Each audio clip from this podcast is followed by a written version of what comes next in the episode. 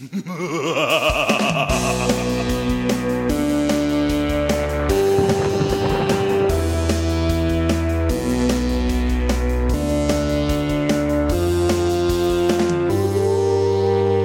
right, I'm just gonna start then.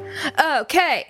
Oh, I forgot. Uh, we- You didn't prepare anything. I was gonna do like a Crypt Keeper intro, but I didn't write anything. It's hard because oh, you're Oh, just going to rip off of him. That's Like, true. He called people kitties, so just include Yeah. that, Hello, and you'll be good. Yeah, you'll yeah you'll be good. oh, I think I think we're already going. I love all the stuff that's happening.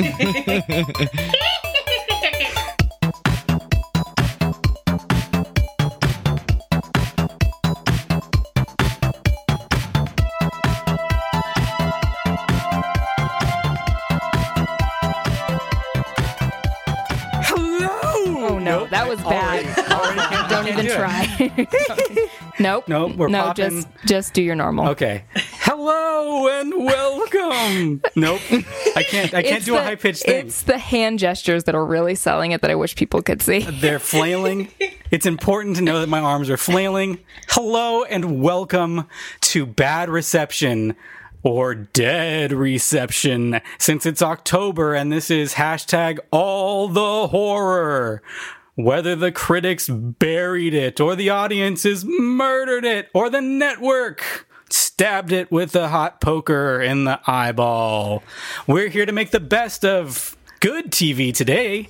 This today we're doing Tales from the Crypt, uh, a show that is much beloved and did very well. Went on for seven seasons and is uh, a favorite of at least me and Morgan's. And we also have some guests with us today. Uh, Morgan is my co-host. Would you like to say hello? I was going to say, do I get to introduce myself? Are you gonna do a spooky I- intro? Uh, I've been doing it. Wait, I didn't do my spooky intro. oh, God. This is already. And off the rails. I'm Maniac Mike. And I. throwing it to my co-host. Jesus Christ. I am Morgan, High Priestess of the podcast kitchen table. Hello, Goyles and Boils. Goyles Goyles and Boils? This is a totally different thing. Ghouls and Boils. Or, what up, girlfriend? Girlfriend? nope. Let's Oh cut all this goodness, out. This is going in the garbage. all right. With us today, we have two very amazing, awesome special guests. I'm so excited to have them here. First, we got Rob from Movie Geek and Proud. How's it going, Rob? Hey hey, the token black guy is here. Hello everyone. Sean unfortunately could not make it, my co-host, but I'm representing Movie Geek and Proud tonight. Awesome. We are so happy to have you, you, here. Rob. And also with us tonight, we have Trish from Invasion of the Remake. Hey, Trish. Hello, kitties. See, Trish is my new co host. You're out. Yeah, she's She much gets it. better. She's much better than me. Amazing. Amazing. That's not fair. That's not fair. That's at half volume. Tonight we're going to be doing uh, another joint ranking. Uh, we were originally just going to do each of our top top fives, our chop fives. That was a, Oh, that was good. No, that was very good. Keep that. That's perfect. No, keep it. It was on purpose. it was a mistake, but I, I worked out very well. Our chop five. no, you can't do it, Michael. You just can't. Uh, but instead, we're going to be doing our joint rankings of the top 20 episodes of Tales from the Crypt. This is going to get crazy. We're going to get into Oh. fights. We're going to all not be friends anymore by the end of this thing. And I, for some reason, that is a good thing. I'm not sure why, but uh, in, I guess in the vein of Tales from the Crypt, nothing can end well. No, it never does. Yeah. So, so, so that's why we're doing it. If It's you were brand. curious, uh, I think the draft order tonight is going to go Morgan, then Rob, then Trish, and then I. Are we doing a snake draft? We didn't even talk about any of this stuff. Oh my gosh. Does oh, it wrap back oh, around, I think or just do it normal? Ooh. Well, the snake draft is going to be a little hard for you to manage because you're going to have to manage Let's that. just do it normal. Let's do it, normies. but you know what? This is not a competition. It really doesn't matter. We're just going to go I've said it once. one at a time. I'll say it again. Life is a competition. But let's let's do this in our in our order. Okay. Also, I feel like these episodes are so subjective. I was trying to think of like an objective top five. Like, what would everybody eh, pick? I think there is an objective top five, Oh wow, Morgan already. which we'll Wow. see. We're gonna see at the end of this if we could stay in that order. Also, none of us have prepared for this. We have no idea what's going to happen. I don't know what to pick at number tw- uh, whatever sixteen. So, I guess we'll just see what what happens. Yeah, this is gonna be interesting. it's going to be crazy. Should we just kick it off? We should do it. I think we should just put off all of the shenanigans and hoopla. Let's just get the draft going. These people have been waiting. Let's go. Morgan, at number God. 20, the 20th best episode of Tales from the Crypt. Oh my god. Uh, I think number 20 is going to be an episode from season two. Oh. And it's going to be directed by Arnold Schwarzenegger, Ah, okay. starring William Hickey. Uh, the Switch. Uh, this one's uh, pretty good. Uh, I mean, true to the classic comeuppance of your character, your your key character, being wanting something so bad and then realizing what he had all along was good enough. I think this one's a lot of fun. William Hickey is an older man who is old and lonely and very rich, but he is in love. He's so in love with the young, beautiful Kelly Preston. But she tells him she likes him, but she could never be with him because he's a gross old man. So She's- he she specifically says because his face is yeah, old. yeah, his, his face is old. And then that's not But all then turns it to his body later. yeah, exactly. So this man goes through hoops to get what she would like and which what she would be pleased with. My favorite. So okay, so William Hickey goes to this like mad scientist plastic surgeon in Beverly Hills and gets his face replaced uh, by Hans, a beautiful man. Goes back. That's not good enough because she wants, you know, his hands are gross. I think is at one point. So he gets his whole like his limbs switched, and then eventually it gets to the point where. They're at the beach, Right. and And, his, he's his- got skinny legs. Oh, his skinny legs, yeah. Anyway, at the very end, who does Kelly Preston's character end up with? The one with the money. But with Hans, exactly. Um, yeah, I, I, I just think it's, it's again, it's not like the most um, shocking. I don't know, it, it, but I just, I, I love the kind of back and forth, and William Hickey is amazing in it. So I will say the switch at number twenty. It's good. It's a good. Uh, it's a good lower pick because I, I do like it, but it's not like one of my favorites. Also, the cold open's funny because Arnie's in there with the Crypty true. while Crypty's working out. So. So Kelly Preston and Arnold Schwarzenegger ended up in a movie together. The twin no, twins. Twins. Right. oh, that's right. Yes. So yeah. So it worked out for everybody. Yes, it did. Ivan Reitman, where are we going to get our? We're supposed to get our second. We're supposed to get triplets at some point. don't That's on gonna his happen. on IMDb for like the last ten years. I'm totally down for triplets. I can't wait. Morgan, we're burning time. This has Okay, nothing sorry, to do nothing. with Tales from the Number Crypt. nineteen, Rob. Oh, is it me next? Yeah. You. Oh, it's me. Oh, okay, spooky. okay. Um, okay. So I'm gonna go all the way towards the end of the series. This is season seven. Wow, I was not expecting to get any season seven episodes in Yeah, here. no, I know, but you know what? One episode stood out to me, and it's because of the big twist. It's season seven, episode ten, about face. Does anybody know what this one is about? Face. Honestly, oh, wait. I- I'm gonna be I'm gonna be totally honest and say that I don't think I've ever even finished season seven because it starts off so rocky. I just gave up on it. So So, according to Wiki, this is apparently a part of the last season. It is about a priest who is super dirty. He's very corrupt. He sleeps with so many, so many women. And then apparently he finds out that he has two twin daughters. And so the daughters come and they're like, You're my father, yada, yada. And one of them is very sweet and angelic. And the other one has a little bit of a deformed sort of face, not really looking very, you know, nice, but she at at the same time has a personality of a very sort of like evil sort of you know vibe to her Right. and so they kind of throughout the episode they kind of switch off and it's like okay the good twin's here and the bad twin is like oh i don't like you blah blah blah turns out that um i i can't remember but i it, there's something about like the bad twin who is like very evil and she wants to like expose the priest and so he decides that he wants to kill her because he doesn't like her Yeah. but here's the thing. So there's this scene where the two twins are talking and the camera is so focused on their face so you don't see anything else.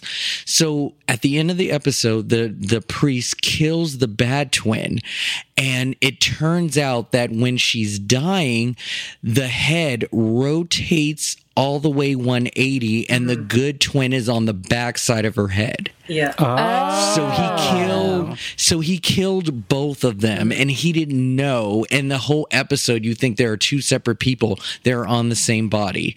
Amazing. Yeah. Amazing. it's Victorian Manny faces. It reminds me of another episode. well, don't say other. Episodes. I'm not going to say what it's going to be, but I'm sure it's going to come up later on. But that, yeah, I'll have to check that one out. So this one starred um, Anthony Andrews, um, Anna Friel, who was the twin who played double roles, and another star called Imelda Staunton. So that's what I've got. Excellent. I, I I haven't seen it, so I can't say that I I don't know if I like it or not, but I'm gonna watch It's it. so good. and that's Yeah. that's a good that's a good place to start. Trish. All right. So mine is actually a season six, episode eight, uh, The Assassin, Oh, okay. yeah. Oh, where you have this uh, little housewife who's at home, and then these people kind of invade her home and say they're waiting for her husband to come home because he used to be like this top secret agent and they wanted to kill him. But the reason they found out there was some that he was still alive is because like he had some really specific dental work, and they that's how they managed to capture him. And so it's about her trying to avoid getting killed by these people. And then, uh, do you get? Are we? We're giving away the twist at the end. Oh right? yeah, Yeah, yeah, yeah. This yeah, is for sure. of Yes, spoilers. please, please. full of spoilers. At the very end, uh, yeah, the assassin isn't the husband. Uh, the assassin got a sex change, but kept his fun teeth, and it's the wife that they've been trying to kill this whole time. Yes. Oh, Very It's a, it's a really fun twist on that one. Also, didn't even mention Corey Feldman. I was gonna is say in this Corey episode. Feldman.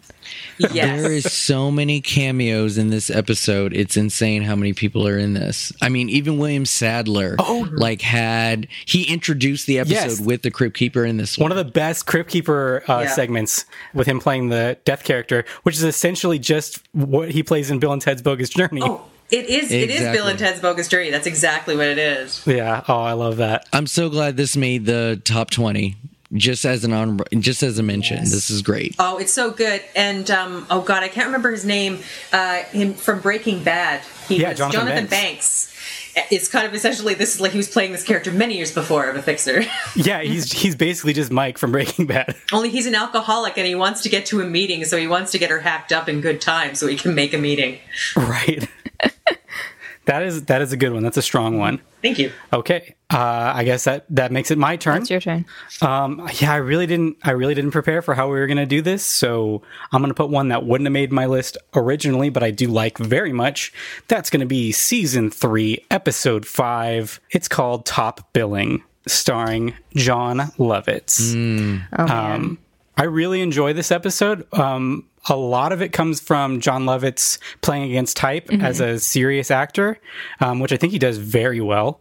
Um, it's also a f it's also fun, uh, especially living in Hollywood and kind of having experienced some of those types of things. Yeah, or this that the that you know, everyone knows that actor at least out here who's just like, no, it's about the craft. I'm not going to lower myself to doing commercials. It's not about commerce. It's about I need to get my art out there. Right. And the ridiculous director who's Oh, just yeah. like obsessed with like the, the most minute details and he thinks of it as being like, oh, that makes him a professional. Like he's he's he really loves the play and he wants to get the best His directing of the Gravedigger. Yeah. Right. So they're putting on a play of Hamlet in this really like back back alley performance, but he really wants to get the part because it's a serious role. Mm-hmm. He wants to be he wants to play Hamlet. And it's John Lovett, so he can't normally get leading roles because he doesn't have the face. he doesn't have the face. He doesn't look like a leading man. Um, and yeah, specifically the face. And of course has a wonderful twist ending in that he does end up getting the part, but not the part of Hamlet as he had suspected, but the Yes. part of Noric, who has of course been dead Yep. for 25 years before the play starts. Yorick. Yorick. York, Whatever. he knew him well. He knew him well, alas. Uh, and so he plays the skull at the end of the at the end of the episode. Yeah. So amazing. So amazing. I love this. I, I love the reveal at the ending where he comes to the door and sees all the slaughtered nurses and orderlies. Yes. So grim. Amazing. Right. We didn't mention that it was a it was A being put on by a, a cri- escaped mental institution. yeah, a crim- the, an institution for the criminally insane. Yeah, because you hear that that phone ringing throughout the entire episode, Right. And the payoff is great. Yeah, it's a fun one. I really enjoy that one. Hey, hey! All right, Morgan, we Oh, are back. shit. We're back to you. Oh my god! See, the problem with this is Yeah, it comes up real quick. because you got your top five curated real well, and then you're like, well, I don't want to put that at number 16, but guess what? I'm going to have to put something at number 16. Right, and you're hoping that maybe somebody else will put it higher, but you can't bank on it. What if nobody else likes that episode? Oh my god. Uh, okay, I think we're I think we're gonna do an episode from season six, episode one. Let the punishment fit the crime. Oh, too low. Oh, I know, I know, but you know, this is this is the game though. You want to get these these episodes that you love in, yeah, it's on the list. and more importantly, it's not even about getting it in. It's about you being the one to get it in. Right. this one's great. The incomparable Catherine O'Hara, of course, uh, is playing this shark of a lawyer. She gets a moving violation in this podunk town um, and is told that she has to go to court that day. And she gets a taste of her own. You know, ridiculous medicine. Uh, she gets put, put through the ringer in this courthouse. Um, Peter McNichols, of course, great, playing her lawyer, her kind of, uh, what's the word I want? Demure, I mean, he's playing Peter MacNicol. in He's playing anything. Peter, Yeah. Peter McNichols in it. Uh, Yeah. Lawyer who's trying to get her out of these tickets, but she has she's getting put through the rigmarole of going from judge to judge to judge until finally she realizes that she's in purgatory. Um, I think, I mean, really, it's the performance that really sells it. Between uh, both her and Peter McNichols are are stellar in this. Um, so yeah, let the punishment fit the crime. Yeah, absolutely one of my favorites. So I, I feel like we're going way too low on this. I one, know it is. I know. It's okay. It's okay. It's on the list. Ugh. Rob number fifteen. Oh, it's me again. Okay, so Keep surprising let's you. just say that so far we have not overlapped. I haven't heard any episode from you guys yet, so uh, let's see if this. You know, um, Ruffles some feathers. Ruffles any feathers? I'm yes, exactly. So I'm going season five, episode five. This is um, people who live in brass. Oh, Ah, yes. This is this is top five for me, and probably, if I'm being honest, top two. So Yes, way too low, Rob. this What are you doing? I what are know, you doing? well, I'm I'm literally going in the top five that I have. This is number four, and it's Bill Paxton, um, who is a Brad Dourif. Oh God, this this episode is amazing. Michael Lerner. So there are a set of brothers who are seeking revenge on an ice cream man who turned them in, got them in jail. They're trying to get back at um, this guy. And Bill Paxton apparently is obsessed with butter. I don't really remember the got super significance brickles? of it. Yeah. yeah, he lo- he just eats blocks of butter. Yeah, he'll eat a pat of butter Yeah. like an ice cream cone, which is weird.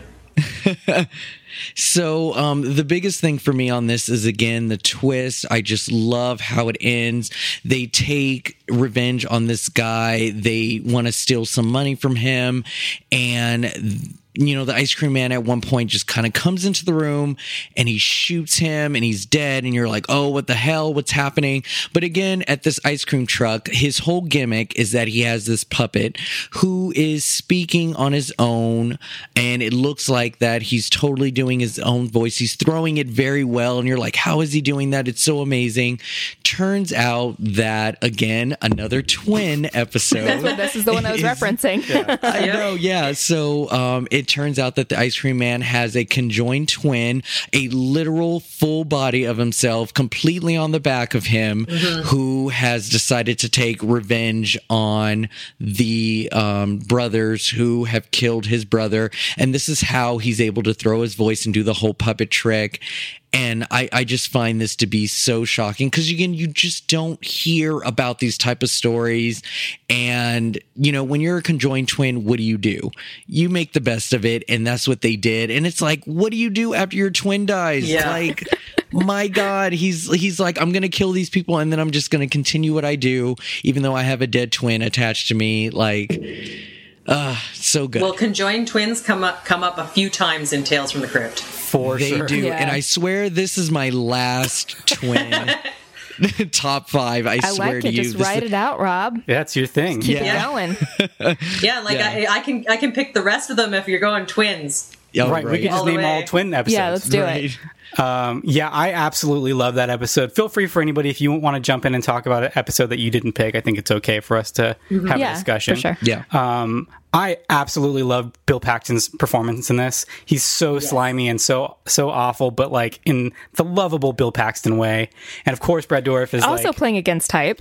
Well, kind of. I mean, he's oh, well, I guess he kind of is like a got kind of a Billy vibe from One Flew Over the Cuckoo's Nest in this a little bit. oh for Brad Dourif, yeah. yeah. A little bit, yeah. uh, and he's great in it. I mean, ev- the cast is great, but I love the style of this episode. It has this really cool, like orange color to the whole thing, and it, it just feels a little bit different than every other Tales from the Crypt episode. It's sort of funny, but it's also like somewhat serious subject matter with like Yes. I don't know everything going on in it. And uh, yeah, the twist is great. Anyway, Yeah. this would have been higher for me, but Rob picked it at number whatever. Good job, Rob. You picked Thank it. you. Sorry, sorry, sorry. No, no, no, no, This is this is the fun in it. No, it is not a problem at Yeah. all.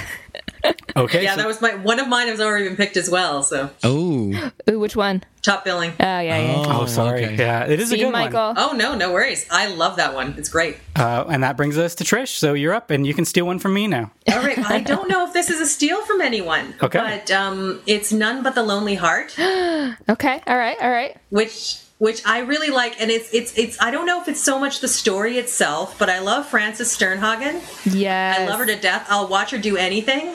And Treat Williams is really good in this episode. Like I've seen him act, and sometimes I'm not that impressed, but he's good in this. Absolutely, Like, I love him. He's such a great scoundrel. Yeah, he's very charming, but in that that gross way. Yeah, that gross way, yes. But yeah, anyway, this guy he seduces older women and then kills them for their money. And what's funny is he's, it appears he's doing it all in the same town, and nobody's batting an eye. and he's not changing his name. He doesn't change No. his name. No, not even once. All these old ladies are dead, and like they don't talk to each other. Like I think there's got to be a limited number of old rich ladies. Uh, great uh, direction from Mr. Tom Hanks in this too. yeah. Tom Hanks directs And- this one, Uh, but I think he showed up in the episode somehow, right? He does. He he, He works does. the video dating service. Yeah. yeah. he gets a pretty awesome kill. And there's so much, and there's just like the great comedic moments with the video dates, like as he's going through them to find the right video, the right woman to scam again. It's awesome. There's like this little old lady who loves bowling and WWE. Oh yeah, that's right. She's amazing. But yeah, that's I, it's just such a it's a fun episode, and it's sort of like it's sad, and I sort of get why like at a certain point in your life you'd want more. Like you're still looking for a relationship, and it could be. You're like, I, I'm gonna die anyway. I might as well just try and find some happiness. Yeah, no, for sure. And but it's also got um, a spooky. I, the the comeuppance at the end is kind of creepy, which I, I appreciate those episodes where it actually feels atmospheric. That's a good one. Yes. Thank you. Love that one. Definitely. I, that is a good one. Okay. I guess it is up to me again. Um, okay. I would have, I would like to put this one higher, but it's a, it's definitely not going to be on anybody else's list. I don't think. Um, so I, I want to get that in here while we're still on the lower side of things. It's going to be season four, episode 10, Maniac at Large. Yes. I did, it's not on my list, but it's great. this is one of my this would have been my top five this is uh would have kicked off my top five but um it's a lesser known episode starring blythe danner also known as gwyneth paltrow's mom uh and she plays a mousy uh, librarian who's like started working at this big library in New York or wherever it takes place, maybe Chicago, I'm not sure. And there's she finds out there's a killer on the loose. She sees it in the newspaper, and so she instantly starts getting paranoid about everything around her, uh, assuming that everybody's the killer and being jumpy. And then her boss like leaves her there after they shut down the library, but there's a creepy dude left in there, played by Adam Ant, in a really really fun over the top performance as a, a like a creepy weirdo and she assumes it's this guy starts freaking out. Uh, she sees that the i think like the janitor's still there. She thinks that it's him. She starts jumping at everything and then eventually at the end uh, she gets confronted by the uh, the lady who runs the library and kills her and we figure out that she's the one that's been killing everybody with her neurosis of like being afraid that everybody's trying to kill her. Yep. she's actually been the killer the entire time, um, which is a great twist. And I think Blythe Danner is awesome in this episode. Um, she plays it perfectly so that we never suspect her as being the killer, and then when it's revealed, she she does a turn that really makes it believable. Um, so not not one of the bigger entries in the series, but one that I really like. It's a slow burn too. It takes a little while to take off. Uh, also, Clarence Williams III is in it, and I love him, and he's awesome. He's great, and Blythe Danner, like, why not? You, she she's amazing. I'm sure she was just fun to watch anyway. All right, moving right along. Got Morgan. Okay, now it's getting now it's getting real, guys. Um, boo. oh god. It's like find again trying to find those ones where you're like, well, I love, I want this to get in, but it's not. It's I not know, a but number then, twelve. Then what's going to be left when we get to the top? This is going to be scary. So that's why I'm I'm gonna leave my my more like my top three Right. still out there because I'm sure somebody's gonna snag up at least two of them. So we're gonna go with uh, season three, episode nine, Undertaking Palor. yes. This one breaks format a little bit. We kind of split from our kind of regular setup to found footage. Uh, there's Ish, these yeah. ish kind of. Uh, there's these young kids who are obsessed with horror films and they want to make their own horror film. Uh, we get a great uh, performance from a young Jason Marsden, who's this kind of tough kid. He's like, "You want to see make a real horror film? Let's go down to uh, the funeral home." Um, so they sneak in and they break in, and we got a funeral director played by the incredible John Glover. He's amazing. Um, I love him so much. Yes. Um, and we slowly learn that John Glover is running this scheme where he's got the local pharmacist played by, uh, oh God, what is his name? Uh, Graham Jarvis, um, where he is purposefully m- murdering people through his prescriptions. Yeah. Um, and then thus giving business to John Glover, and then John Glover giving a cut, but not the cut he's supposed to be giving.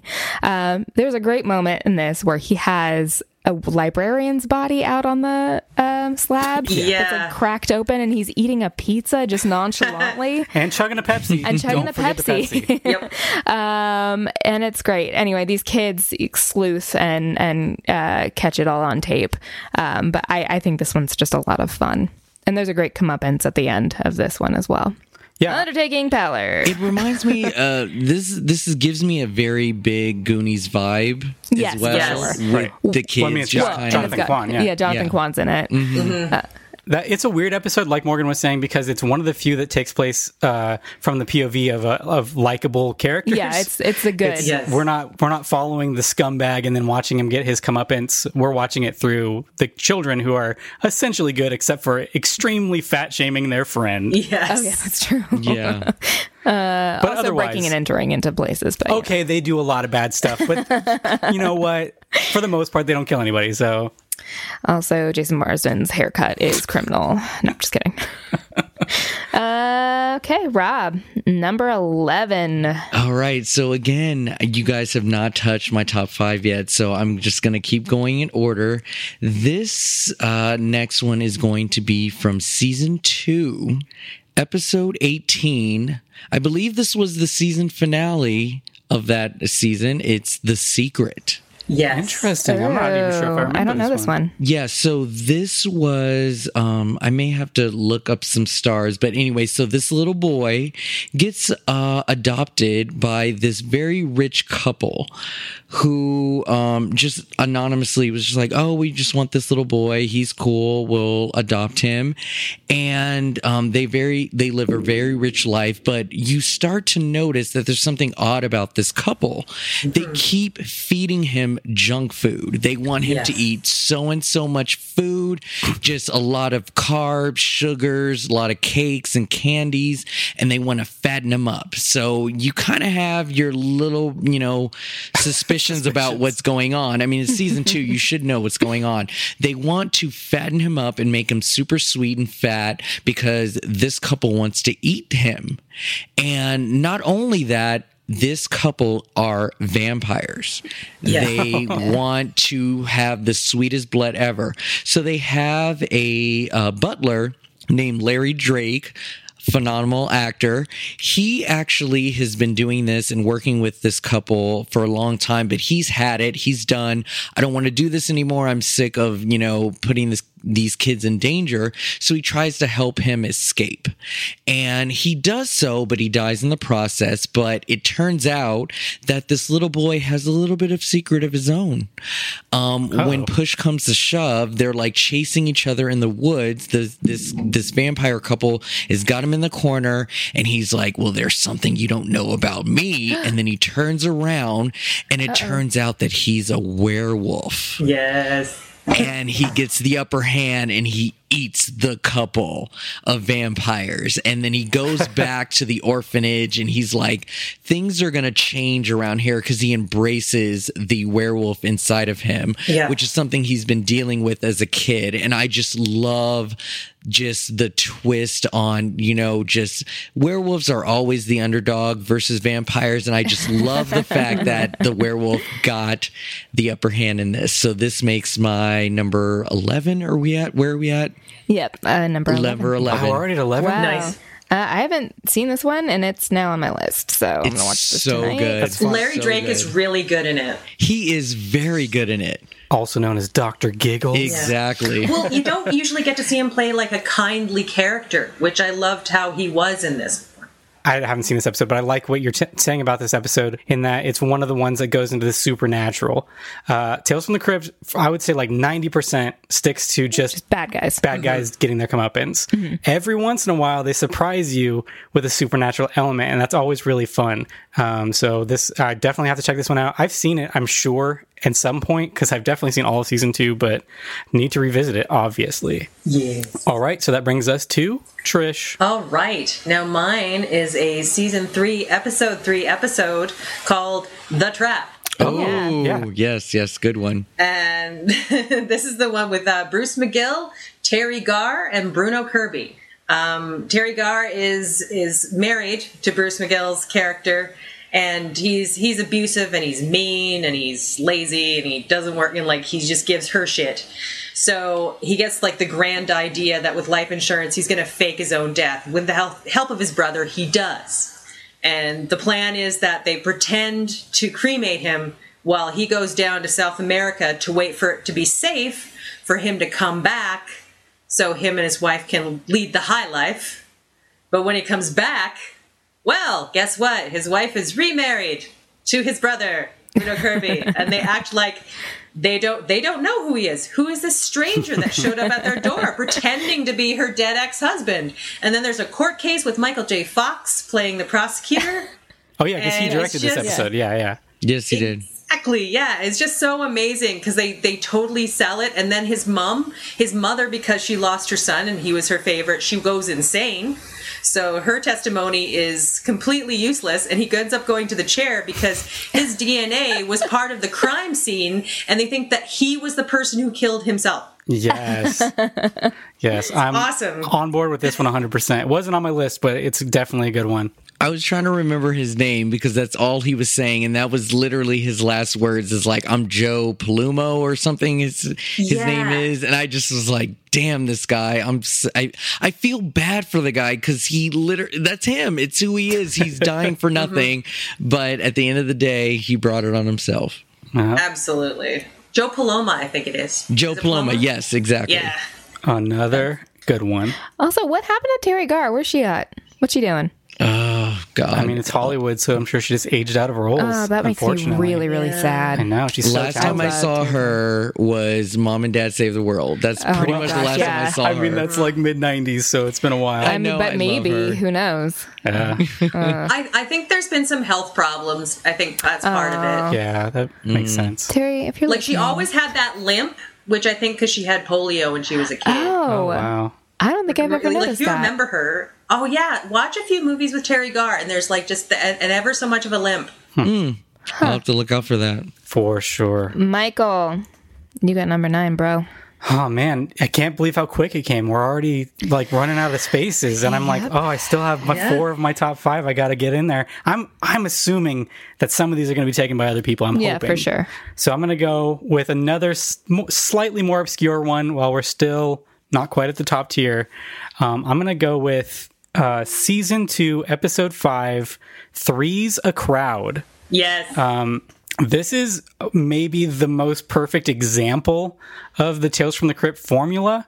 um, as far as like the ser- the more serious dark ones go, the lead is played by uh, Gav- Gavin, O'Herlihy. Gavin O'Herlihy, yes. and he's not somebody that I know by name, but he's a character actor that pops up in a lot of stuff. Usually plays a bad guy, blonde hair, freckles. Um, he is so awesome and intense in this role. Um, he's one of the best, like just awful characters in any of the episodes. So basically, he he suspects his wife is having an affair with his best friend because his best best friend is wealthy and he keeps buying her clothes and and all this extravagant stuff that she that he can't give her. And uh, also, they used to have a relationship before him and his wife got together. Um, so he's very just like. Uh, very paranoid about this relationship happening. And over the course of the episode, little things, little hints keep dropping that they might be having an affair. And so he keeps getting more and more upset about it, more and more accusatory and just like becoming like a real shithead and just like, just really acting out against them. And they don't, they don't say anything No. um they're they're like, "Hey, calm down, man." But eventually, it leads to to a point where he's like, "All right, fuck you guys. You're having an affair. I hate you. I'm gonna kill you." He shoots the one. He shoots his friend with a crossbow, and then he like murders his wife. Like breaks down the door, Jack Torrance style, and like uh, strangles her with like her un- fancy underwear that he assumes she bought for uh, his best friend. So he kills them and he drags them their bodies off into uh, a cabin nearby uh, that they had been renting. And surprise, it's a surprise party for him, and that would be already funny uh, funny. It would already be horrible. But on top of that, it was a party to, to announce the birth, like that his wife was pregnant. So Yeah. he just murdered his best friend and his wife and his unborn child uh, because because he's a paranoid douchebag. And Well, yeah, and part of the whole part of the story is he was also very he was feeling kind of emasculated because they couldn't get pregnant. Right, right, right. Sorry, I did form- forget that key information. But uh, So this is why it's truly ironic. Right. Yeah, that's a brutal ending, and I really like I really like the whole episode. It's a slow burn again, but man, that's a that's a good one with a great ending. All right, Morgan, we're back to you. Oh my god! Oh my god! Number eight. Um. All right, I'm gonna get one of my favorites in. Now we're getting into that territory. Gotta do it. Absolute favorites. Uh, we're gonna go with um, season two, episode six, television terror. Wow, this is kind of low. I would yeah. think. Well, I only have two more to go. Okay, okay. And I have one definitely above this that I'm sure someone else is going to take, so we'll see how this goes. Um, but if not, I got it. Uh, so the stars Mar- Morton Downey Jr., who the young people probably don't know who that is, but back in the day, he was a Jerry Springer esque. Even Jerry Springer, Jesus, that's outdated. Um, he was a exploitative uh, talk show host, and he's in this episode is kind of playing himself. Um, he is uh he's at this like dilapidated building the house is supposedly haunted by this woman who like run a boarding house and she butchered like a whole bunch of dudes there and he's got like uh, a psychic on on hand that he's gonna exploit and try to like build up this whole um, kind of tabloid TV. Um, but he's a total dick to everyone. So not just in his approach to producing his show, he's a dick to his producer um, and basically to everyone on set. Um, so as he's going through the house, I love this episode because it does break formula a little bit where there is again you had brought up the supernatural thing element. Right. This actually does have supernatural um, elements to it. Slowly by sure or slowly but surely uh, they realize that this house is actually haunted and he is pleading for help at one point and does not get the po- get the help because the network keeps calling in and saying like everything you're doing is great. You got to keep the tape rolling. That your ratings are going through the roof. Um, so the guy who is, has built a career off of exploiting ends up dying by exploitation.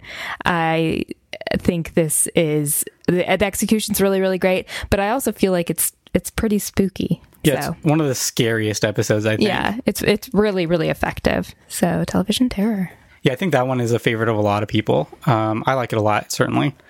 And uh, it is weird because I don't know that there's any other Tales from the Crypt episode that has ghosts in it Yeah. that I can think of. There might be. Um, Lover Come Hack to Me does have ghosts in it. Okay, well, there's one more. Yeah. And I'm sure people will tweet at us and be like with a list. It's rare. it's rare that ghosts play a role, but okay. So Yeah, or haunted houses. yeah, Oh yeah, for sure. a little outside the norm, but uh, that is a good one. All right, Rob, we're back to you already. All right. So again, nobody's picked my top five. So I'm just going to go right in order. Season five, episode one Death of a Salesman. Or Of yeah, some some, salesman. Death of some Aw, salesman. man, you took my number one, Rob. Oh, that was, I know that I was going to like get This is a somebody good with one. this one. This is a very good one. So this stars the, like, I, there's just no words for this man. Ed Begley Jr. No, I'm just kidding. Tim Curry. He he pulls an Eddie Murphy playing three people of the same family: the father, the mother, and the daughter. Um, there is Ed Begley Jr., who is a salesman. He's sort of, I mean, I guess a con artist, but yeah, he just tries to, you know, sell vacuums and he come upon this family and he thinks he can swindle them. But it turns out that this couple has a daughter who is looking for a man and push comes to shove, they sort of like force him to start this sort of like immediate relationship with her. And it's time for her to get married. And he's like, You're going to marry my daughter and blah, blah, blah and yeah, he just gets his comeuppance of just trying to play this family who clearly is not really having it. He just chose the wrong family. It's the wrong place at the wrong time. And uh, yeah, it, I just think it's my number two because there's just so many great performances in this one and just the patience of editing and just getting Tim Curry to play three people. I just think it's awesome. And mm-hmm. the makeup alone on just making him so he's unrecognizable in in almost mm-hmm. all three characters. I just love it. Yeah, I especially love him as Ma because you genuinely feel Yes. like that's an older woman.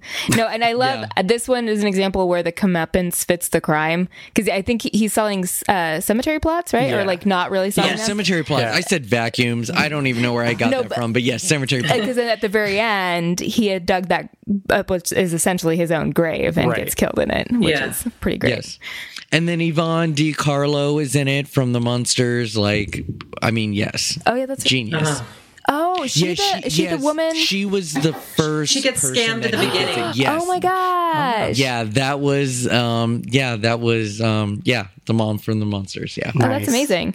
That is a great episode. It's so good. Tim Curry's performance, it's it's it's a lot of makeup, but also a lot of it is just like his mannerisms and how he creates all those characters. It's Even without makeup, transformative. they're very distinct. Absolutely. For sure. Yeah. 1000%. It's actually one of the only performances to be nominated for an Emmy in the whole series. So Oh, that's Hey. awesome. Yeah, I mean, he's he's always been this versatile actor who can pretty much do any character you give him, and this is a great example. So, if Tales from the Crypt was ever to do an episode like this, they picked a great person, an actor, to to perform it. Absolutely. so well done. Absolutely. All right. Death of some salesmen. off the board, it. nobody else can take that one. Oh my god. Really good. All right, Trish, number six. Okay, this is me. I didn't think I'd get this far. I thought this one would be taken by now. But um, it is a season one, episode three. Oh, Dig that God. cat, he's real Yes. gone. Another great one. I love that one. It's it's one of the few ones where it sort of it opens up. He's in the coffin, sort of narrating the story to us. Um, and this mad scientist, what he's done is he's given him like a cat gland, which apparently gives him like nine lives. So he decides to go into like the business of being like a sideshow performer where they kill him every night. And that's how he's trying to get all his money. Partway through, the assistant scams him and takes his money, so he has to go for like one big one at the end. Which at which point you find out that he's miscounted. Right, because he didn't count on the cat dying in the beginning. Yeah. Exactly, but it's it's really cool because they go through different areas where he he gets oh god he gets shot with an arrow, he gets hung, he gets electrocuted. Drowned. Um, Yeah, Drowned, drowned. yeah. yeah. the final one he's buried alive, and he does waste one to get rid of the doctor because he Car wants to keep all the money. Yeah. Ugh. Morgan, do you want to talk about your feelings on Joey Oh my Pants in this god. one? So I I have a huge crush on Joe Pantaleone in this or Pantaleone. Wait, how do you say Very it? Very nice. Pento- Pentoliano, But yeah, there we go. I think. Uh, Joey yeah, Pants. Joey Pants. I, I would just say Joey Pants. Yeah. Uh, there's something about him in this episode that does it for me. I don't know what that says I about am me. Very confident guy. I am Yeah, on he- board. Yes, right, right. There's like I- there's there's something some sexy quality to him. Um, There's something hot there. I Yeah. don't know what it is, but I like it. yeah, Now, do we believe in cats have nine lives? I know. I was like, uh, can we get Bill Nye or Neil deGrasse Tyson in on this? It's a, it's obviously a stretch in this one. It's very yeah. I mean, we gave Catwoman nine lives. I was totally on board with that theory, but I mean, yeah, it's you definitely have to forgive that one leap in logic. yeah, yeah. that there are exactly nine lives, and that that holds true for when you transfer a cat's brain into your brain. Apparently, Uh, but it's it's got that like. I love this episode because it does have that over the top, very comic booky feel to it. It does feel like, Oh, I guess, true to the comics.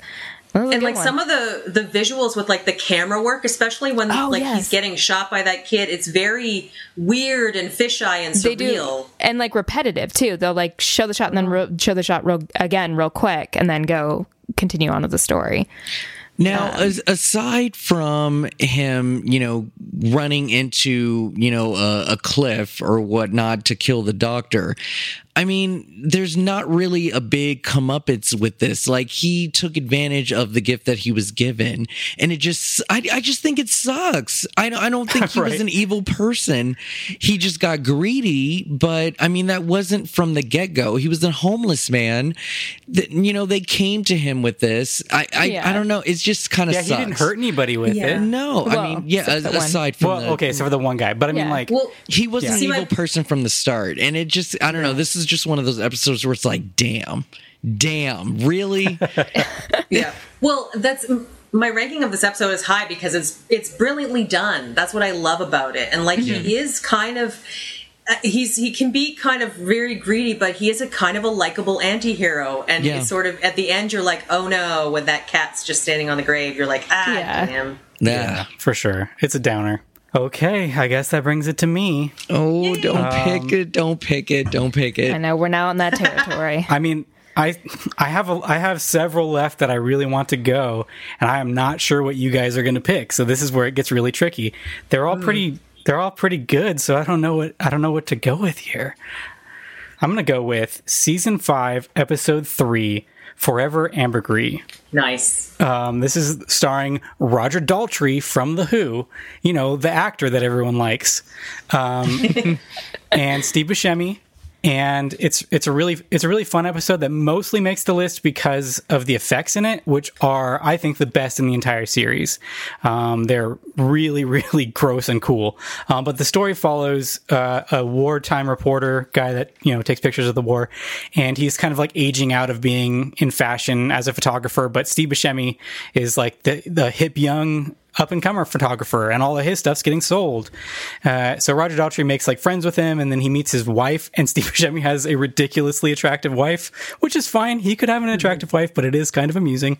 Um, rude and so basically, Roger Daltrey uh, becomes obsessed with his life and is like, "Boy, I wish that I had his wife and his photography." So he decides, "Well, I'm just gonna, I'm gonna take that." So he tells Steve Buscemi when they're in a in a war torn country to go do this uh, photo shoot at this place that he knows has some sort of chemical that's gonna uh, kill him. And so he goes and he comes back and he's like, "Oh, I'm not feeling so good." And then he like his like body just melts into like disgusting gore effects. Ugh. It's awesome. Uh, he goes back and is like, "Oh, hey, your husband's dead, and uh, maybe we should get together." And so she's like, "Yeah, let's do it." And he's like, "Sweet." and then uh, turns out that he had sent her a po- Steve Buscemi sent her a postcard after he had been infected, and she, I guess, she knew that he was infected, and so she had sex with him to give him the same affliction that Steve Buscemi had, so that they would all die together because she loved her husband so much that she was like, "No, Yeah. I want to kill you."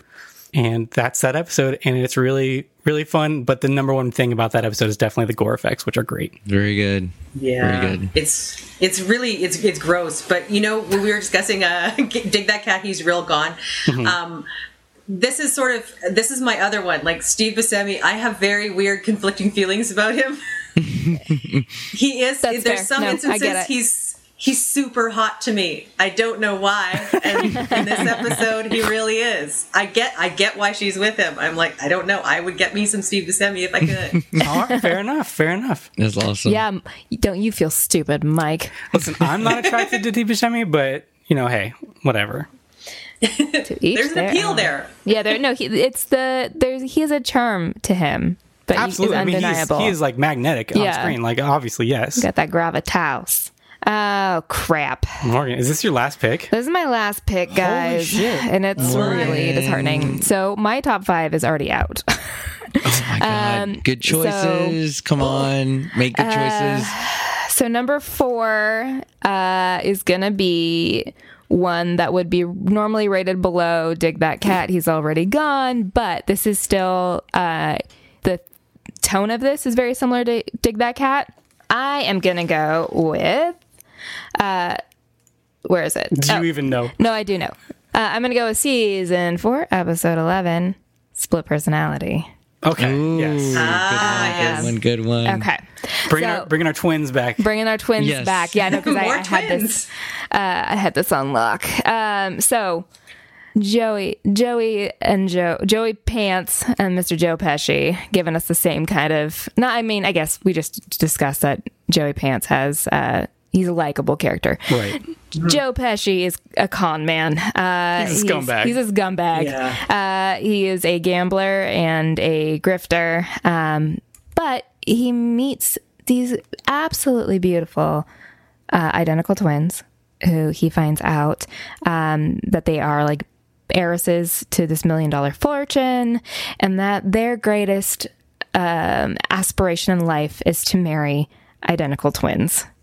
And it just so happens that Joe Pesci has an identical twin. Spoiler alert! Spoiler alert! He doesn't really. Well, we know he doesn't. He doesn't. No, he's he's conning them Yeah. because what he wants to do is, uh, you know, take advantage of the situation and get access to those millions of dollars. So he poses as Vic and Jack, um, and it just so happens that they run a some sort of company in South Africa. So so one one of them has to be in South Africa while the other one's home, and vice versa. So they switch on and off. Um, this is all going great for him for a while. But then he learns that the reason that these twins have their million dollar fortune is because they murdered uh, their parents. They have no problem with murder. And once they find out that uh, Vic is playing them, they decide to take their vengeance by literally splitting him in half. And the With a effects- chainsaw. With a chainsaw. And the effects in this are great. I love that last visual of the split between the two rooms with them both laying in bed with the one half of uh, Yeah. Right, we can see into both rooms. We can see into both rooms, and you can see the one half of him, and it like turns the camera turns to show the full view Mm-hmm. of one of the twins just kind of caressing the side with his like exposed viscera and guts Yeah. all pouring Right. out on and the I like bed. I like that the side pointed towards them is the gross innard side. Yeah, but, but they're yeah, Yeah. but they're lovingly just. uh, I love it. It's great, but Well, it, it just again. Go ahead. So he is obsessed with the number two. Like Oh, the yeah, he's episode obsessed with the number two, starts yes. with like two is the best number, and everything is all about duality and all this. So I mean, yeah, so good.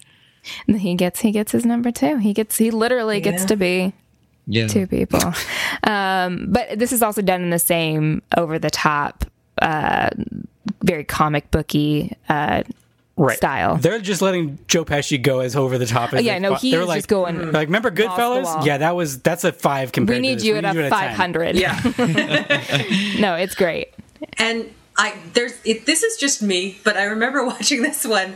Now, when they cut him with the chainsaw, this is probably a very inappropriate question, but I have it. Uh, how much Yeah. accuracy do you think they're getting on the penis No, yeah, that's a thought to that get crossed like my half mind and too. half? like a nut a piece, I can see how that'd be easy, but It's true. Their Or- precision with the chainsaw is pretty surprising. Yeah. Now, if you guys all saw a tail, uh, like a hair piece, just on like a bed, would you guys immediately know what was going on, or would you just be like, "Oh, there's a tail on the bed"? Well, it's not the only tell. No, it's not the only tell. It's he the has a sunburn. yeah, with Oh, one okay. spot that's that's not sunburn, Yeah, because right? the towel, Okay, the gotcha, towel fell gotcha. across his back. yeah. Okay. yeah, you can't have the same sunburn in the same spot. But yes, of course I would. because it's disgusting, Rob. oh my god, guys, this is the final stretch. Well, I still have four, and that means it's I- impossible for all of mine to get picked at this point. Mm-hmm. So, all right, All let's right, see. Rob, Rob. what do you got? Yeah. My number one, which is what? What, what are we at? You're number three. Number three. God, this is such a perfect spot. I would love this to be number one, number one, but I'm glad that I am able to make the top three with this. Season one, episode two, and all through the house. Oh yeah. Yeah. Definitely a classic.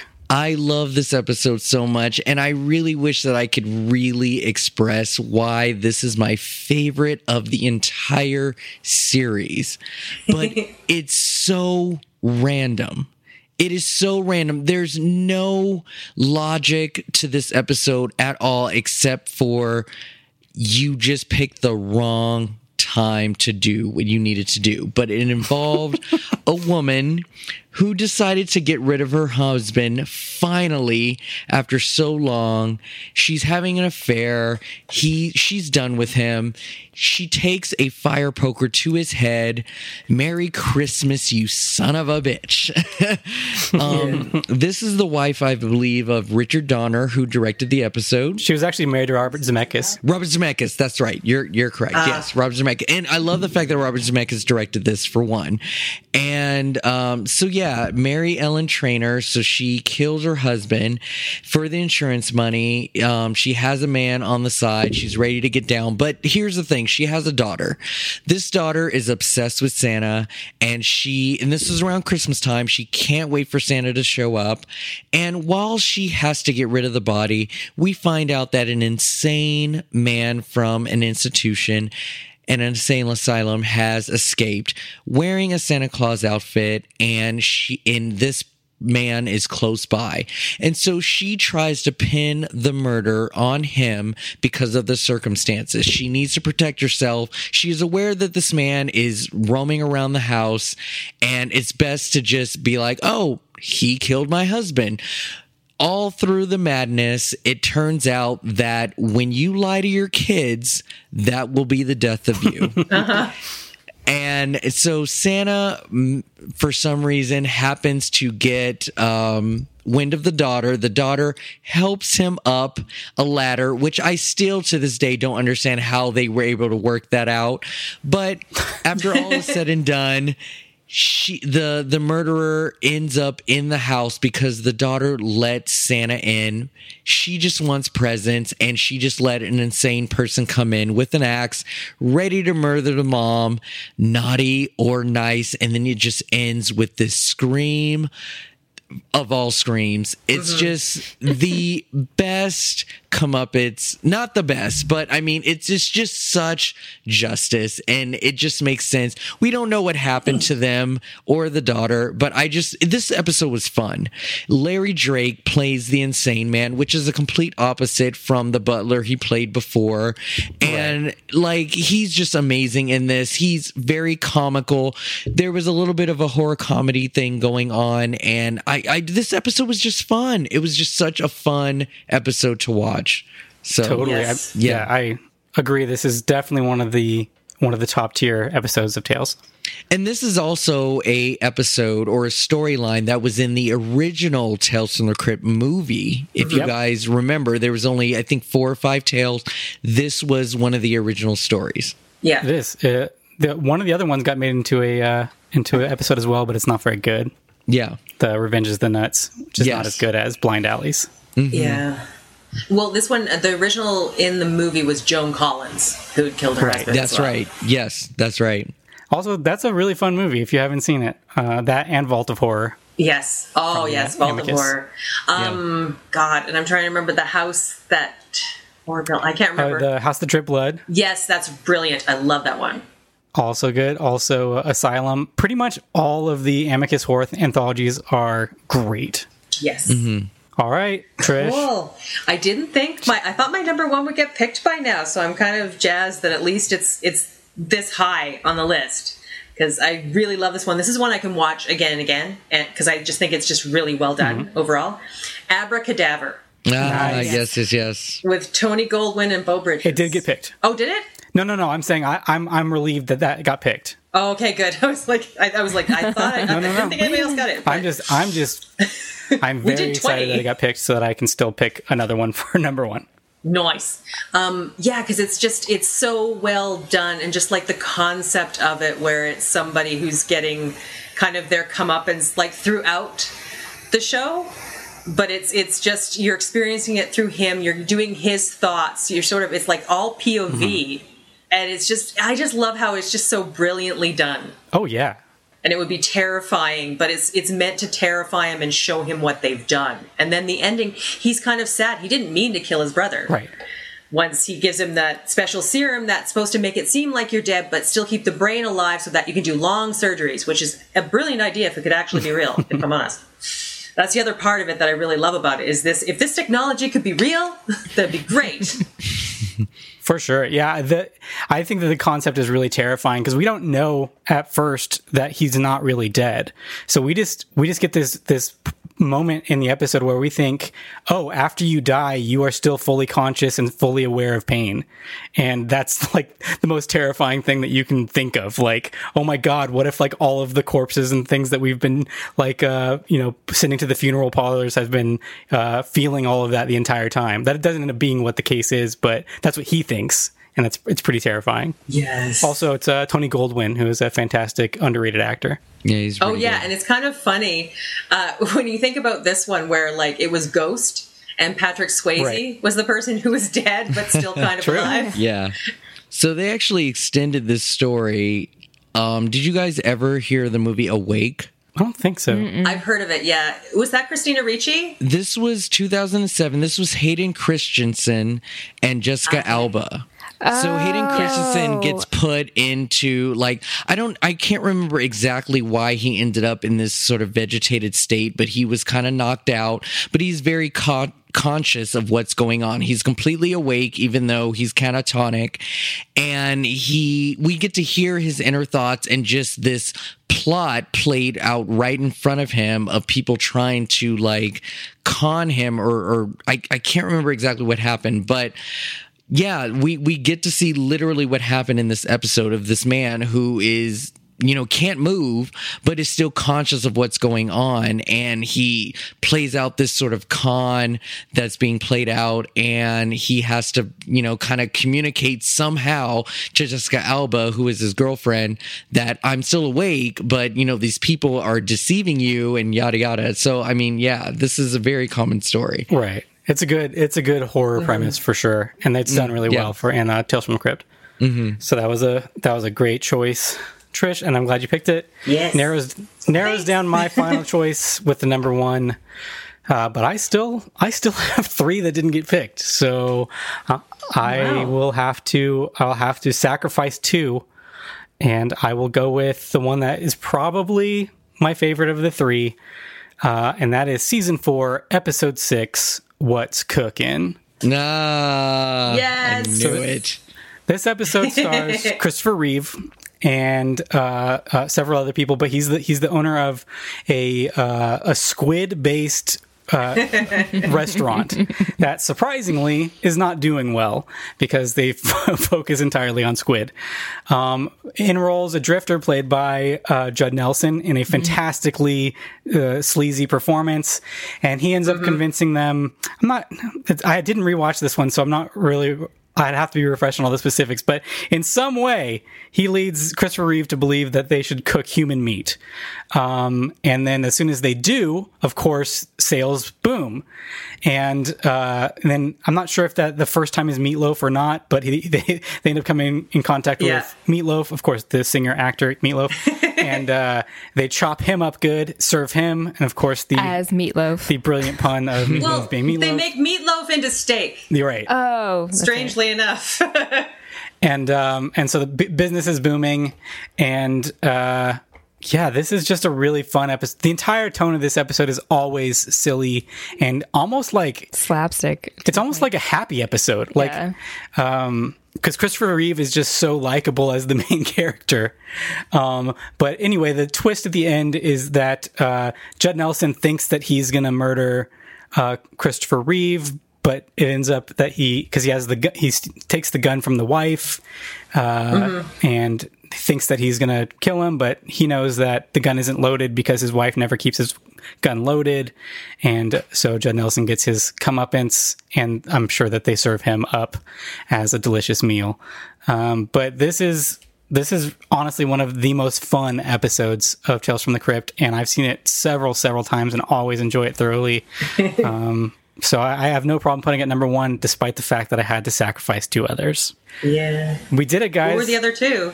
Um, if we want to start doing honorable mentions, I will say my two that did not make it are Cutting Cards, season two, episode three. Very good. uh, I love Lance that one. Henriksen. Yes. And uh, really fun escalating dares, um, including one of my f- absolute favorite scenes in Tales from the Crypt, where they're playing Russian roulette, which is already absurd that they would be playing Russian roulette as a betting game.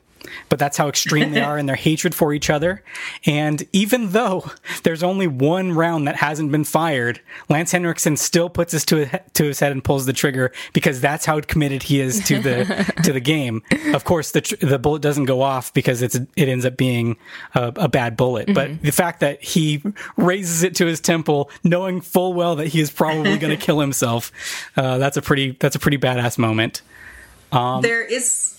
I was just gonna say, like, if you if you haven't, there's a British TV show called Cowards, and they have a sketch based around Russian roulette that is dark and hilarious and well worth the watch. Oh, I'll have to check it out. That's great. Very good. It's really good.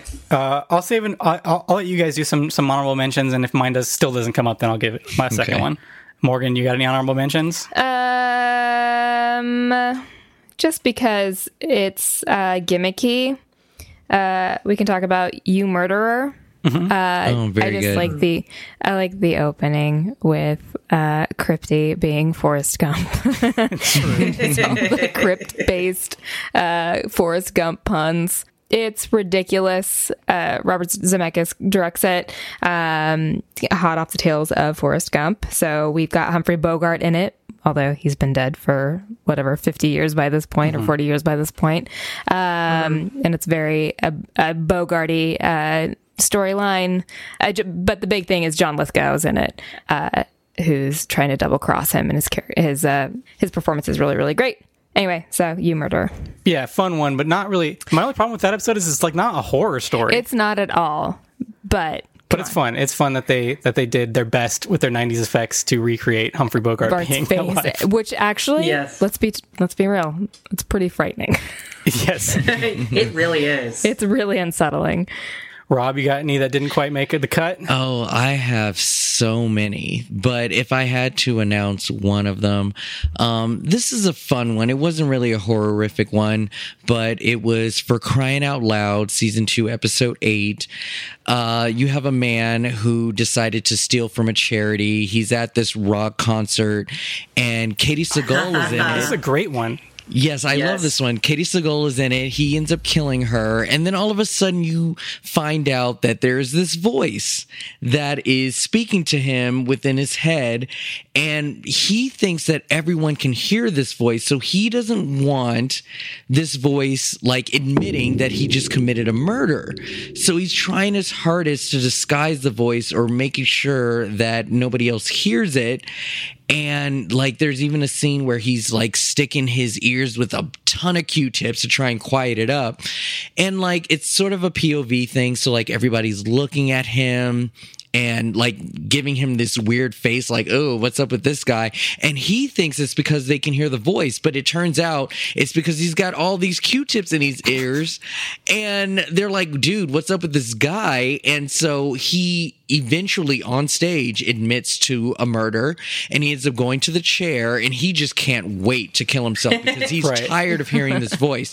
But it's Yep. based on like having huge guilt. He's just so guilty for what he's done and his conscience got the best of him literally.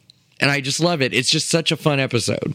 and his conscience played by, oh God, who was it? Sam Kinison. Ah, Sam Kinison. That's who. Yeah, Sam Kinison. Yes, exactly. So if you have Sam Sam Kinison screaming in your ears, Yeah, that's that's a good honorable mention for me. absolutely, that is a great one. I, I, I forgot to even put that one on my list, but that, I like that episode.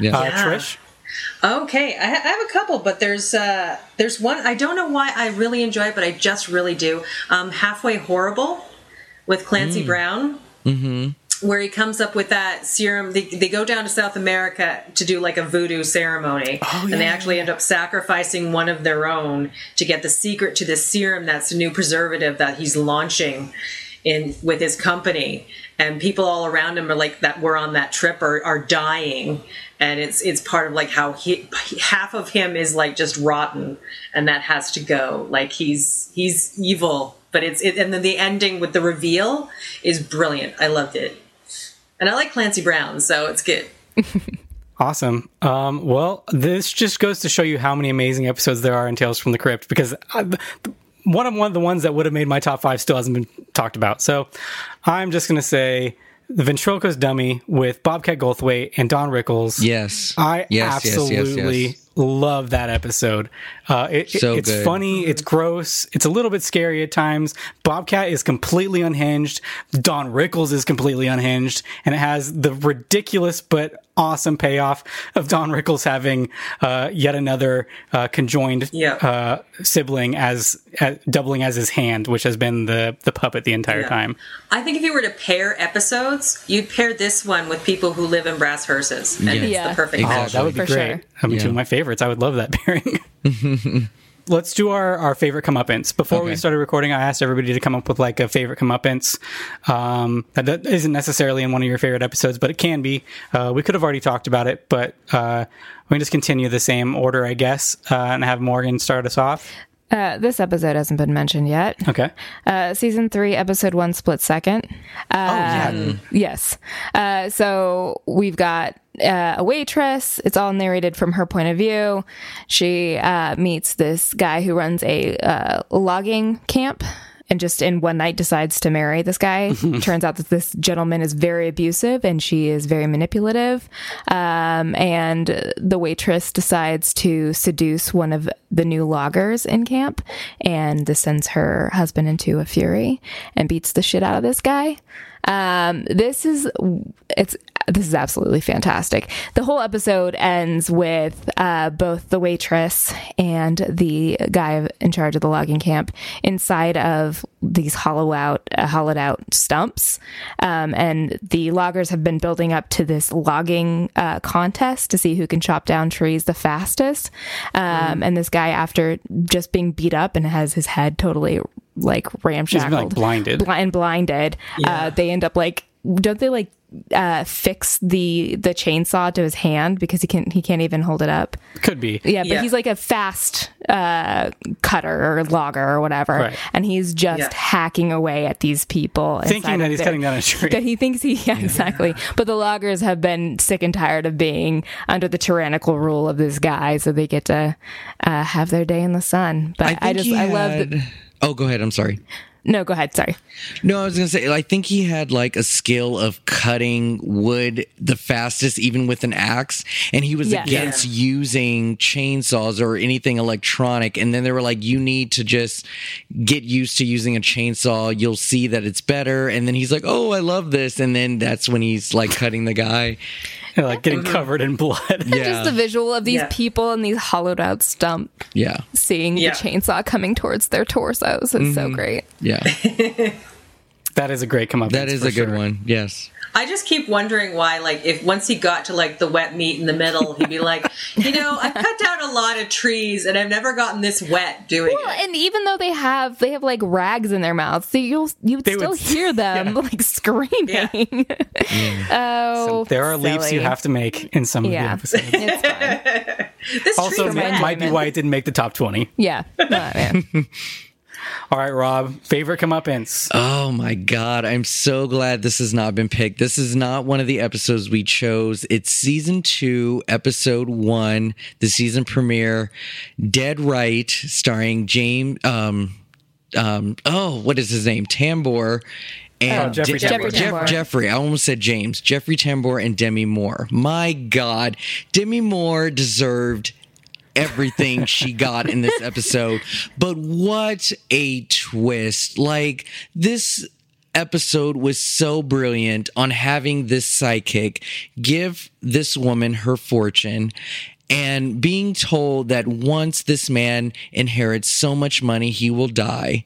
Little does she know that the way that he inherits the money is because she w- gets a lot of money and dies herself.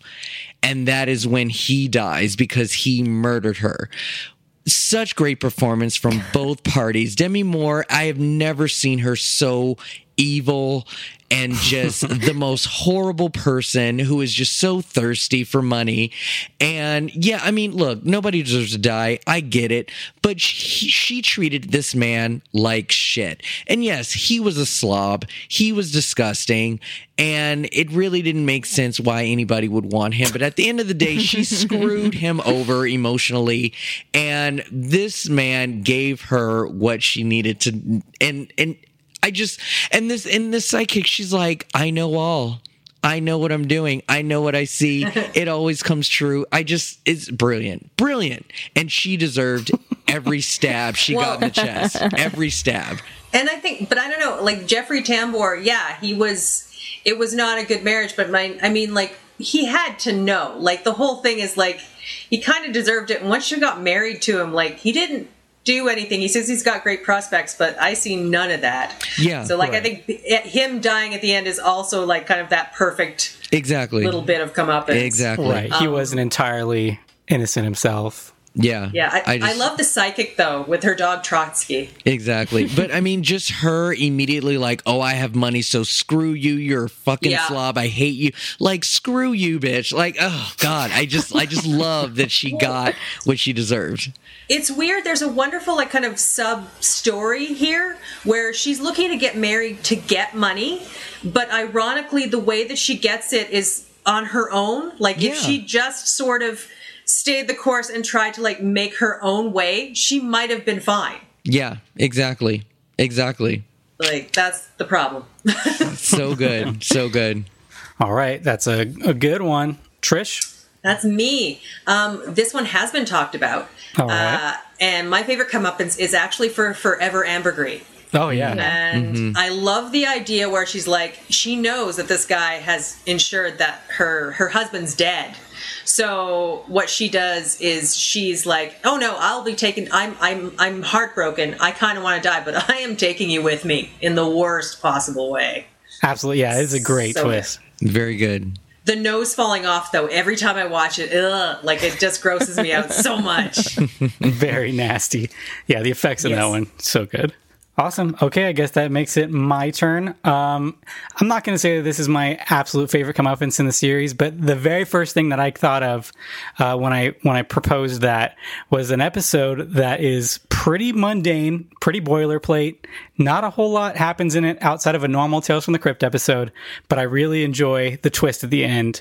Um, it is uh, season 6 episode 14 99 and 44 100th percent pure horror yes. so this is a really dumb episode uh, and it's about it's about a lady who's an artist and she marries a guy basically so that she can be the artist for a uh, shampoo company i guess and Yeah. she uses her edgy artwork to sell shampoo or soap and she's cheating on him because she's an awful human being because of course it's tales from the crypt um, basically she ends up killing her husband and he since he runs a soap factory she puts his body into the soap machine and turns him into soap.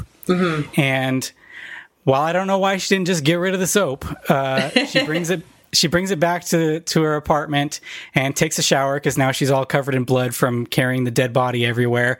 And of course she's out of soap. Doesn't have any soap in the house. So she's like, hey, you know what? I think I just brought a whole box of my husband's soap back. And so she grabs a bar of soap, starts lathering up, and then she looks at the bar of soap. And inexplicably, there's an eyeball in it, and the eyeball is like looking around like it's still a conscious eyeball, um, which makes no sense. No. And also earlier in the episode, uh, the husband had mentioned that the that there's a reason why you can't just make soap out of any animal because there are acids in your body that are would be har- harmful for your skin. So of course she forgets that until the moment that her skin starts to uh, melt off in comical fashion because there's no way that even if it was even if there was acid in there that it would burn off all of her skin. But Yeah. it does and it's a really fun twist ending to a dumb episode and I don't know why but that's the one that stuck out to me. Well, and then she she asks for a divorce, and part of what prompts her to kill him is she asks for a divorce, but then he shows pictures that he's having her tailed, and he he has proof that she's been cheating on him. Right. So she decides to kill him. That's what. and then I'm like going, okay, yeah, that's a bad idea. All right. People don't make good decisions in Tales from the Crypt episodes. That's for sure. no, they don't. No. All right, Morgan, do we have anything else? Oh, You said you wanted to do. I mean, this is something that if you guys want to participate in, we can cut this out. Uh, if if not, um, I usually do a Morgan's John Q's, which is I just po- propose a question on the spot, and people have to come up with answers on the fly. Um, so Wait, so are we all answering or are you asking individual questions for everybody no, that'll be a general that everyone has to answer. in order? or whatever. um, um, because I haven't come up with a good que- uh, answer to this, so this Oh, is going to be really interesting. Uh, so, if you were to be a bad guy in a Tales from the Crypt episode, what kind of ironic ending would you want? Let's start with Mike. Oh my god. What would I want or what would be cool for a Tales from the Crypt episode? That, that's really what it is. We're, we're saying what what would you want from the audience point of view as a fan of the show? I don't know. I do like um I do like there's kind of a theme in a lot of the episodes where like it's a public display. Okay. Um like the uh the episode that Rob had talked about with the guy that was a rock promoter, also the the cat one. Uh, I can't remember any of the names. oh yeah, that's good. Uh, the uh, dig dig that cat he's real gone uh there's a, and there's like a circus one there's several of them that like the comeuppance comes in front of a, a large group and uh i think that that would be a fun way to to like I, I think that that's a fun like twist where like everybody's looking at you and you know oh man like i'm or even the one that i said the uh the one where he it's a surprise party and all of his friends see him like there's just something really satisfying about that ending to be like not and here's not all your o- dirty laundry. yeah, not only are you getting your comeuppance, but it's in front of like all, all, a ton of people. I don't know what the comeuppance would be. My head gets cut off Okay. Well, that's because I was a, a collar salesman. I don't know. snore. Trish. Um, God. Okay. What would I? This this is a, that's a hard question. Um, Yeah, just write a Tales I- from the Crypt episode real quick. Yes, Yeah, roll. okay. Right out. Go. What I well, I kind of I definitely want sort of like an ironic ending, like much Yes. along the lines of the one with the the soap one. Where, but I mean, I'd like it to be where like I intended to poison somebody, but then I accidentally ingest the poison at the end. Yeah, it's a good one. Mm-hmm. Yeah, mm-hmm. Mm-hmm. and then they just watch me die, and then I don't know. They, they leave with money. There's going to be money. There has to be money. It's a Tales from the Crypt episode. Brad. Okay, so I don't know. I I think right off the top of my head, I think it would be something of just like wrong place at the wrong time. You know, just just observing something or or just putting your nose into someone's business and just having it come back at you. You know, um just not necessarily witnessing a murder or anything, but just like let's say you're a nosy neighbor who just constantly is just viewing your neighbors all the time and then you just happen to see something that you shouldn't have seen and then push comes to shove like you just end up getting you know killed at the end or or getting your you know comeuppance because you're just so nosy. You like you just have no other way of just entertaining yourself except for other people's drama and you just get what you deserve you know? And and so mm-hmm. i mm-hmm. just i kind of like that idea of just like you know you are your own Yeah. you know device to exactly. you dying and i i just i don't know i find that kind of entertaining watching it outside in is just like if you would just mind your own goddamn business you would be Yeah. fine you know Yeah. I I have a weird proposal for that episode.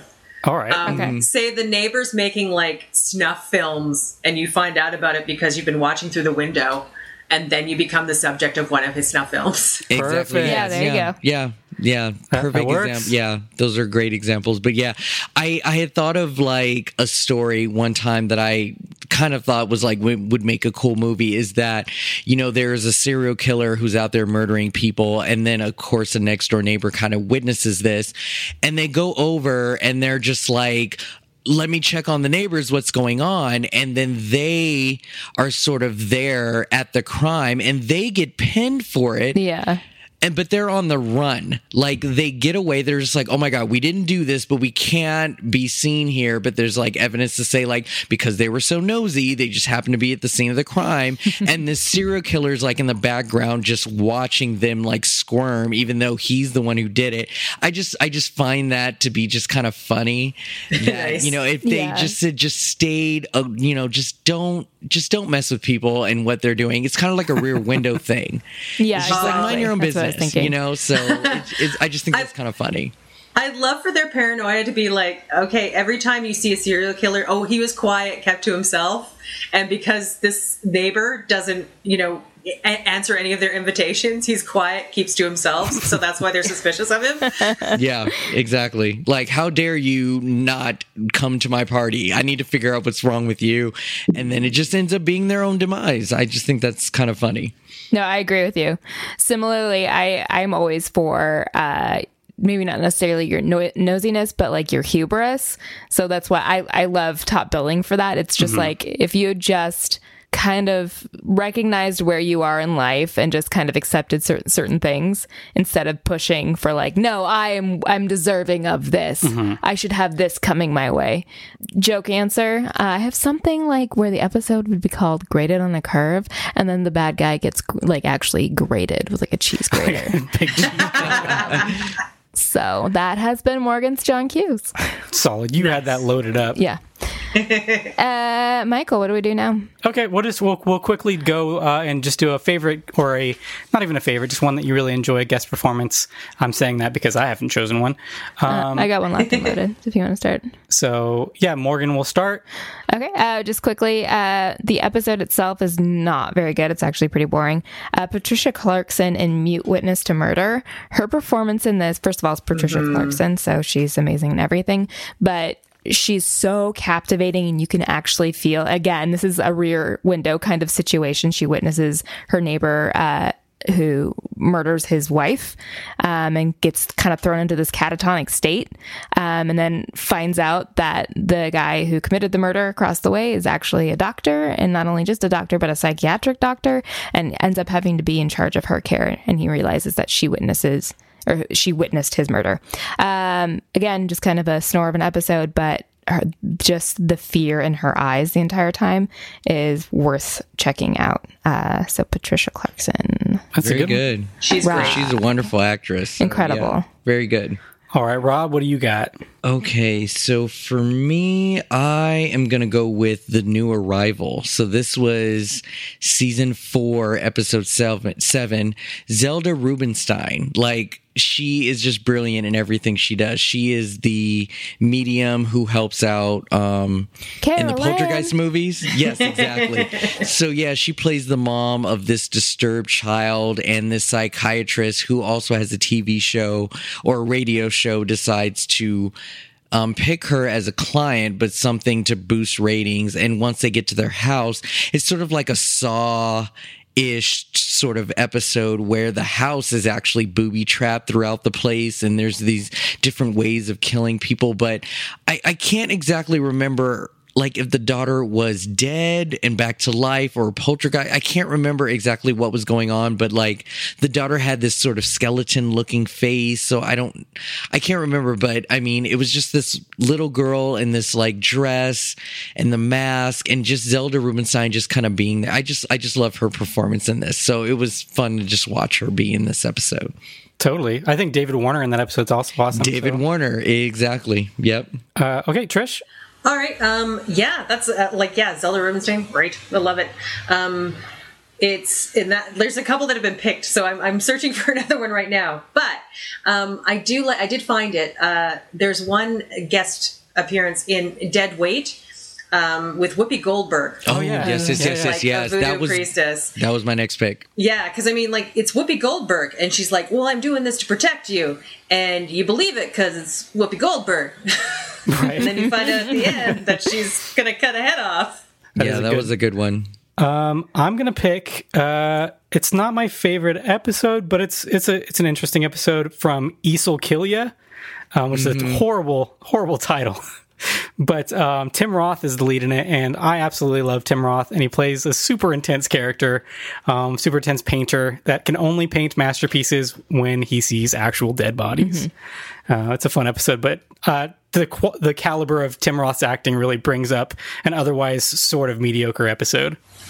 Yeah, and who's then? There's th- that redheaded guy who was like the FDA in Ghostbusters. Yeah, Can't William remember his Atherton. name. Yeah. William Atherton's in that one, and he's awesome in that too. Yeah, so I think we've learned from this discussion that um, that Tales from the Crypt has a lot of great episodes. So And 'cause good. We could still keep talking about. There's still more that we didn't even talk about that are great.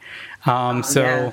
this was really fun. I don't. I have no idea what order we ended up putting all those episodes in, but we got we got 20 good ones in there. Uh, this has been so much fun. Thanks for thanks for coming on, uh, Rob from Movie Geek and Proud, and Trish from Invasion of the Remake. Great podcasts. Listen, listen, subscribe, listen. Obviously, I assume you're already listening because what are you doing with your life if you're not listening to these podcasts? Come on, people. Crazy. um, but if you're not, definitely check them out. Uh, and if you're coming to us um, because you listen to them, thank you for checking us out. Uh, hopefully, we didn't annoy you too much.